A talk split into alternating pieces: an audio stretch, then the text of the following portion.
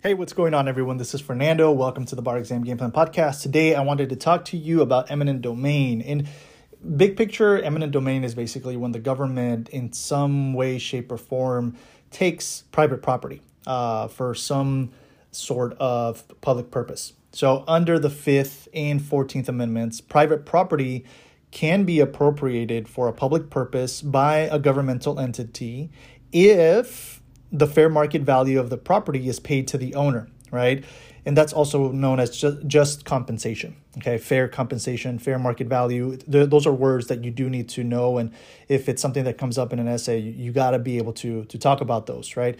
Um, generally, a, a taking is defined as a regulation which denies the owner all reasonable, economically viable use of her land.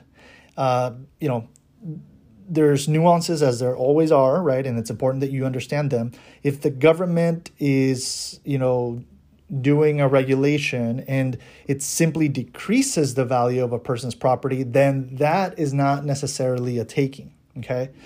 Um, it's important to note that it, whether like governmental regulations which impact the owner's use of their property, um, you know, in those situations, and you will get them on the multiple choice and the essays, uh, whether that constitutes a taking, that depends on weighing two things. One, the significance of the public purpose that's involved in why the government is doing that, right? So you will need to advance arguments on behalf of the government. And then two, the investment backed expectations of the owner. So, you know, what was the investment that the owner made? What were their expectations of the, you know, return on investment as a result of, uh, you know, uh, purchasing that property?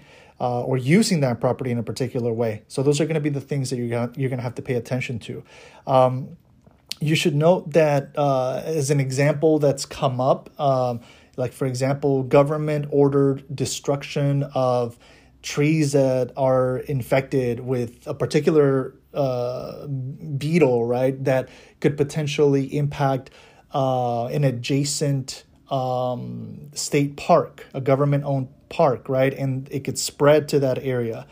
Um, then, you know, cutting down the, the, the trees on private property, uh, the government could potentially do that, and that doesn't constitute a taking. Okay. Um, also, uh, if there is a, a permanent physical encroachment upon the private land of someone, that even if it's like a really small amount of encroachment so like you know a, a, a new uh, you know a small building or housing uh, areas are built in government property but they are adjacent to private property and some of them are built you know a little bit over the property line that encroachment even if it's like a few inches or a foot you know um, it could constitute a taking okay so those are the different nuances with respect to eminent domain. Uh, it's important that you understand them. It's important that you understand just kind of the general principles around them uh, because they will throw a lot of different variations your way with respect to that. Okay. All right. I'll leave you with that. As always, take care. Good luck. Wishing you great success as you uh, prepare for the bar. And I will catch you at the next episode. All right. Bye. This episode is brought to you in part by Juno the collective bargaining group here to get you the best rates on your student loans. To learn more, go to barexamgameplan.info and click on the Juno logo.